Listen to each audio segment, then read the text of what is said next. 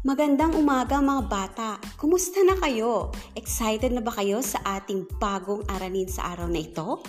Ako ay super excited na kaya maghanda na ilabas ang ballpen at papel para sa ating kawain.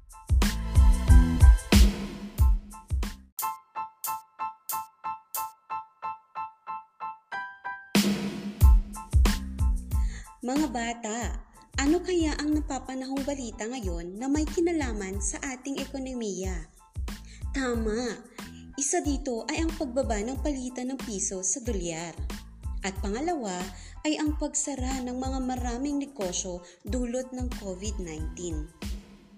Dahil doon ay maraming naapektuhan na tao. Oo, ang mahirap ay lalong humihirap. Ngunit, paano ba mag-ipon? Upang matuto tayong mag-ipon, may ipaparinig ako sa inyo. Kaya makinig kayo ng mabuti. 19 years old, isang BS Finance Junior at rumaraket paminsan-minsan para kumita ng kaunti. Ito ang barkada niya. Isang araw, nakatambay ang barkada at kumakain.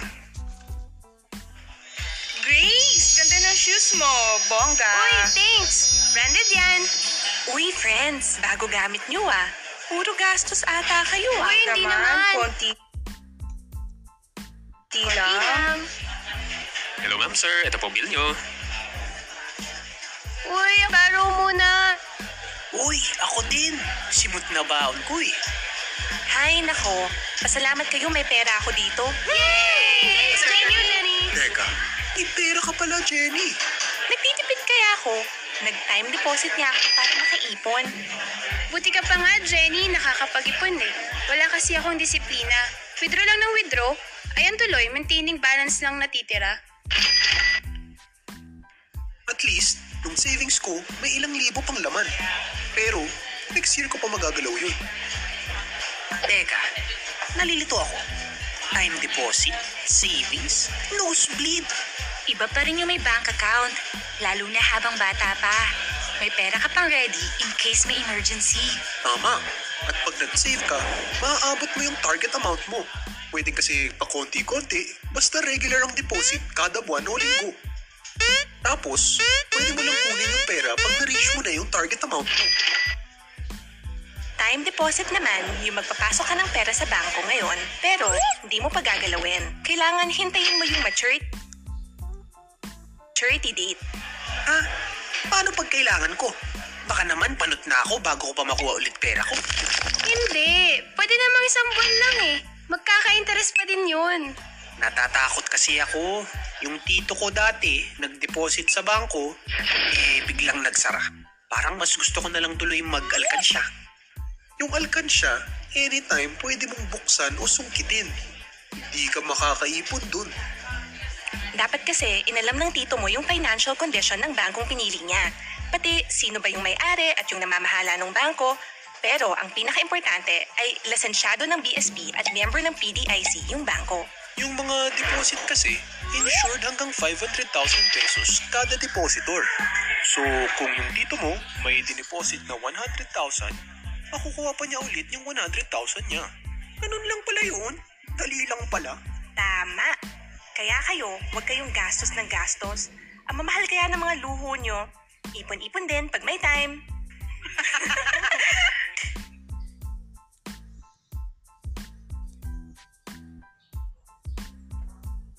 Ayan, napakinggan ninyo ang isang kwento. Ngayon, ano sa tingin ninyo ang mensaheng nais iparating ng kwento? Tama, kinakailangan nating mag-ipon ng pera sa bangko. Mayaman man o mahirap, kinakailangan meron tayong savings upang sa panahon ng emergency ay meron tayong paghugutan.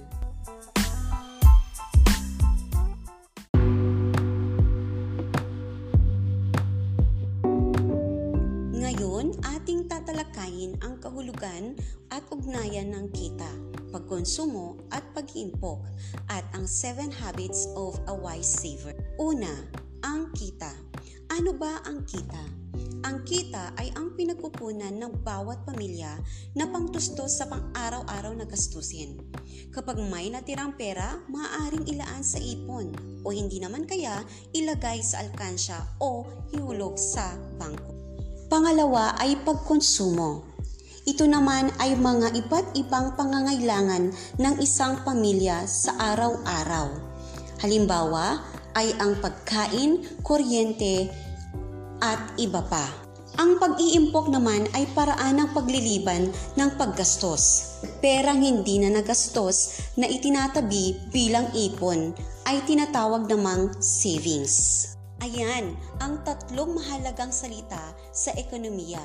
Kinakailangan nating kumita para tayo ay mayroong gagamitin sa pagkonsumo ng ating mga pangangailangan. At pangatlo, kinakailangan din nating mag-ipon para sa ganon ay meron tayong paghugutan sa panahon ng emergency. Kung kaya, kinakailangan nating may sapat na kaalaman sa pagbabudget. At higit sa lahat ay alam nating pahalagahan ang perang pinaghirapan natin. Iwasan nating maging impulse buyer. Ito yung ugali ng isang tao na bili ng bili kahit hindi kailangan, basta may pera, inuutos sa paggasta na hindi nag-iisip kung mahalaga ang binibili. Ito naman ang 7 habits of a wise saver. Una, kilalanin ang iyong bangko. Ito ba ay nakaregister o hindi? Pangalawa, alamin ang produkto ng iyong bangko na naaayon sa iyong pamilya. Pangatlo, alamin ang mga serbisyo at mga bayarin sa iyong bangko upang sa ganon ay hindi ka ma-penalty. Pang-apat, ingatan ang iyong bank records at siguraduhing up-to-date ka. Ipangal, panglima, makipag-transaction lamang sa loob ng bangko at autorisadong tauhan nito. Pang-anim, alamin ang tungkol sa PDIC Deposit Insurance. At pangpito, laging mag-ingat.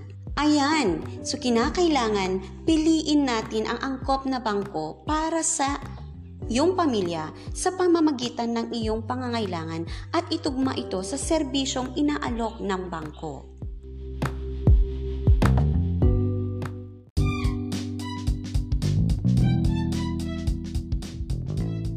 Ngayon, ano ang ugnayan ng kita, pagkonsumo at pag-iimpok?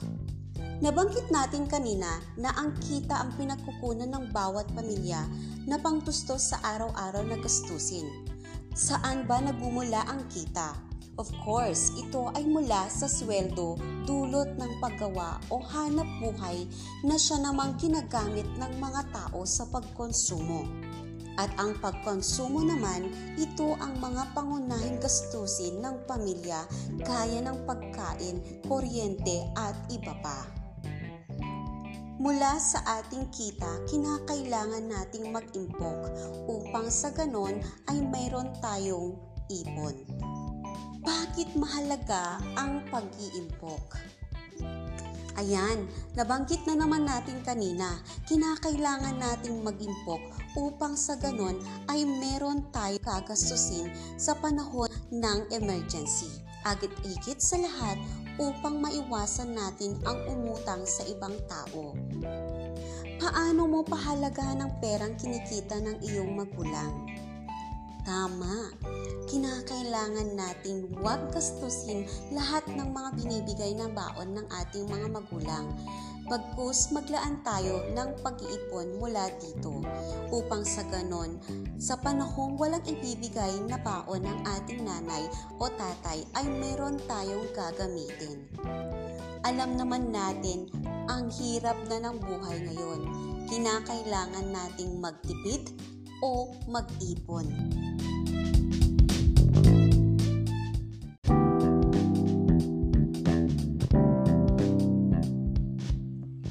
Kaya, kailangan na nating mag-ipon dahil hindi natin alam kung ano ang susunod na mangyayari. Kagaya na nga lamang ng pagkakaroon ng pandemya, ang pagkakaroon ng coronavirus. Oo, maraming mga Pilipino o tao ang nakaranas ng taghirap, mayaman man o mahirap. Kaya, kailangan mas marami na tayong ipon kaysa pagkonsumo.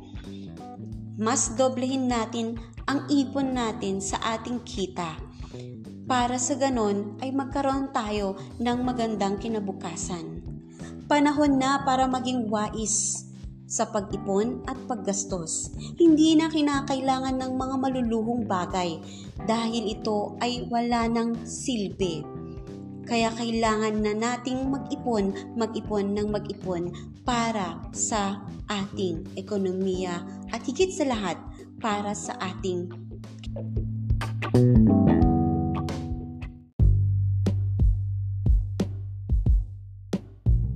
Ayan mga bata, sana marami kayong natutunan sa ating aralin sa araw na ito. At higit sa lahat, sana umpisahan nyo na ang paghipon ng pera kahit sa malit lamang na barya. Hanggang sa muli, this is Ma'am Joanne Lynn Pira Integrado, signing off, stay safe always.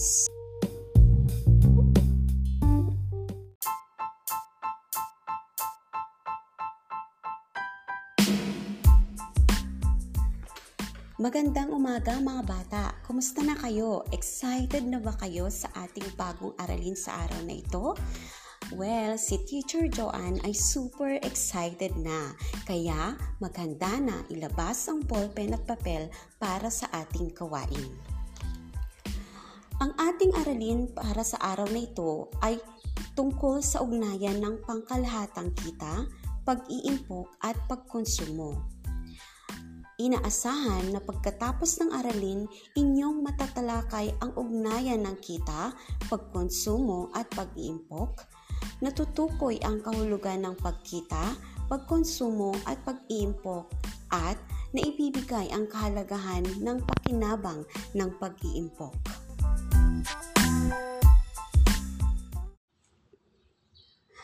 Mga bata, Anong sa tingin ninyo ang mga napapanahong balita ngayon na may kinalaman sa ating ekonomiya? Tama, isa dyan ay ang pagbaba ng palitan ng piso sa dolyar.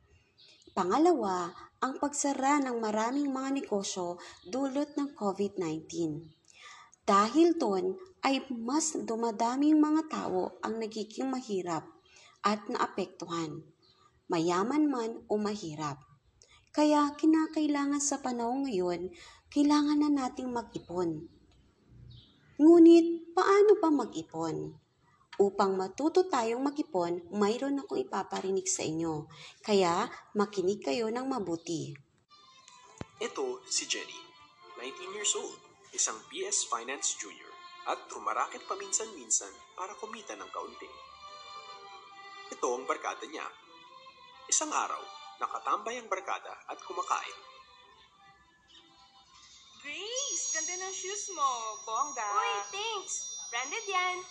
Uy, friends, bago gamit nyo ah. Puro gastos ata kayo ah. Uy, hindi naman, naman. konti lang.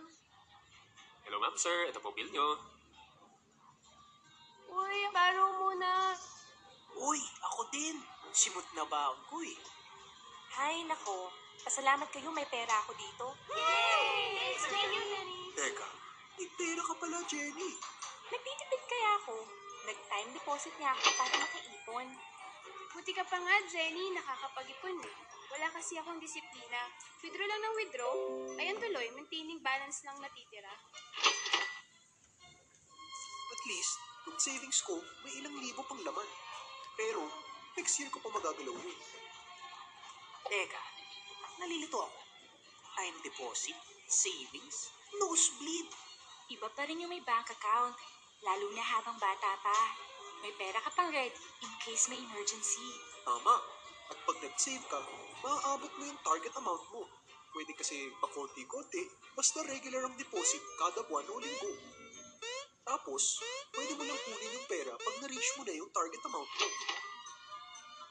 Time deposit naman, yung magpapasok ka ng pera sa bangko ngayon, pero hindi mo pagagalawin. Kailangan hintayin mo yung maturity date. Ha? Paano pag kailangan ko?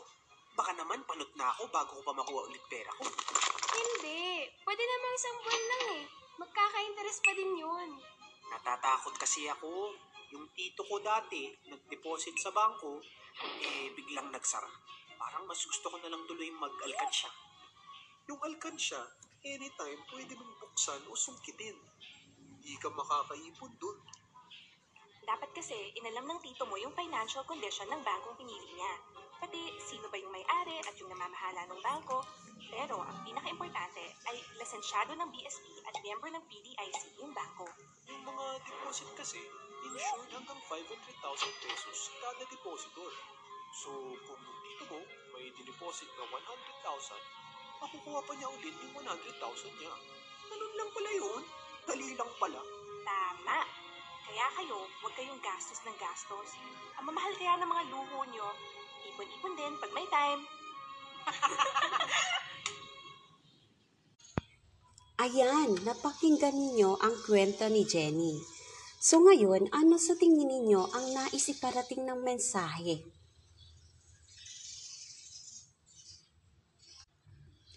Tama, ito ay tungkol sa pag-iipon ng pera sa bangko. So kinakailangan, kung maaari, ay kailangan nating maglaan ng ipon or savings natin sa ating mga bangko.